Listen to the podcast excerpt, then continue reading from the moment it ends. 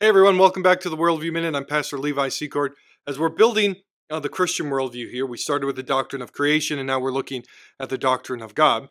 And we saw last week, or last episode, we talked about God being the infinite personal God. And that as you look at for origins in creation, and you, you have to have an origin or a starting point that can explain the reality of what is. Right? The reality of what is can't be greater than the sum of the parts that began. So if you begin with an impersonal matter plus time and chance, everything has to be explained by the impersonal. That is personhood or personality, love, all those things are just illusion. They're evolutionary illusions that we have to live by, but they don't really exist or have any meaning beyond that which is impersonal. But the Christian worldview starts with that infinite personal God. And today we're going to zoom in, or in this message, we're going to zoom in on this idea of the infinite God and looking at his character.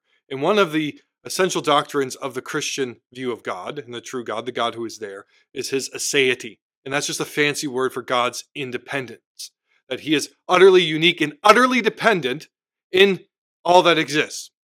All that the world, all, or all that exists in this world and universe is dependent upon God, but God is independent. That is, he needs nothing from anything outside of himself. Contrary to what some of our Sunday school teachers tell us, God did not create because he needed something.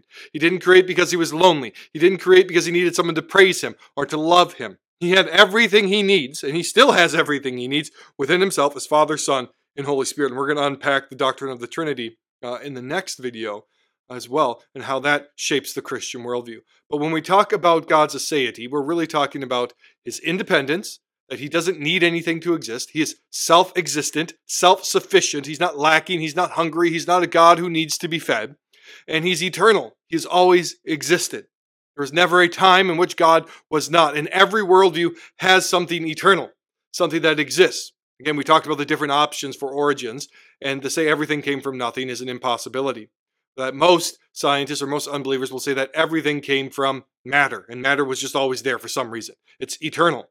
Why is matter eternal? Well, don't ask that question. But God, the infinite God, the infinite one, is eternal in his nature. He is the self existent one. Everybody has to start with something that is eternal and self existent, and we start with the God who is self existent. And God reveals this to us and reveals it to Moses in the book of Exodus.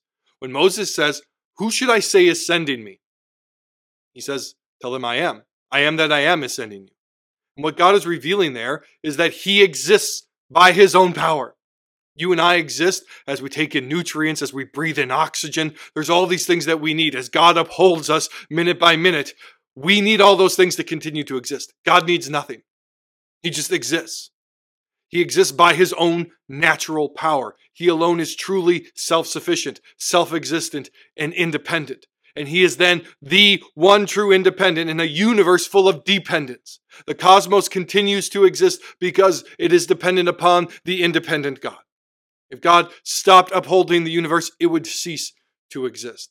And that is the, the Christian view of God. He is eternal, always has been. He is independent. He needs nothing. He's self um, self existent. He can, he upholds his own existence. He is the very upholder of everything that exists, and he is self sufficient. He doesn't need anything from anyone at any point in time.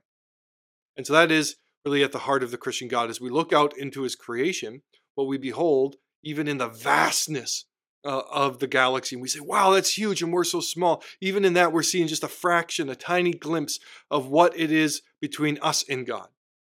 The universe is dependent upon God, and the universe is vast and it seems almost infinite, but God is even greater than the far expanses of this universe. And so, as we apply this to the Christian worldview, what we really need to see is, is really two things.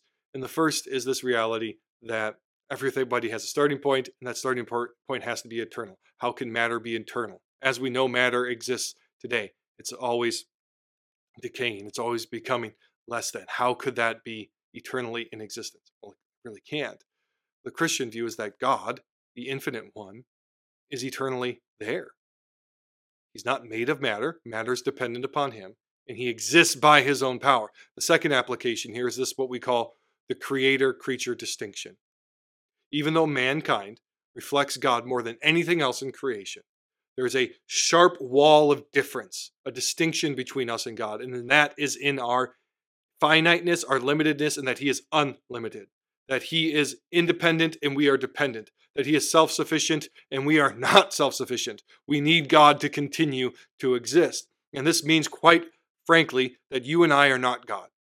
And that the primary way that we find God is not by turning within to find some divine spark within us. It's not some, some vague new agey religion that sometimes gets baptized into Christianity that look within, look within, then you will find God. No, we look outside of ourselves. God transcends us. He is different than us. And if we want to know the God who is there, yes, his fingerprints are all over this universe, even on us. And even by looking within to an extent, as we look at who we are and that we reflect God's image, yes, we can see bits and pieces of God. But God is different, God is distinct, and God is outside of us. And so I invite you as we continue to do this, look at the doctrine of God and more doctrines as we start to apply it even more explicitly to life, uh, to like, comment, and share. Subscribe to these videos or this podcast as we bring all of Christ into all of life one minute at a time.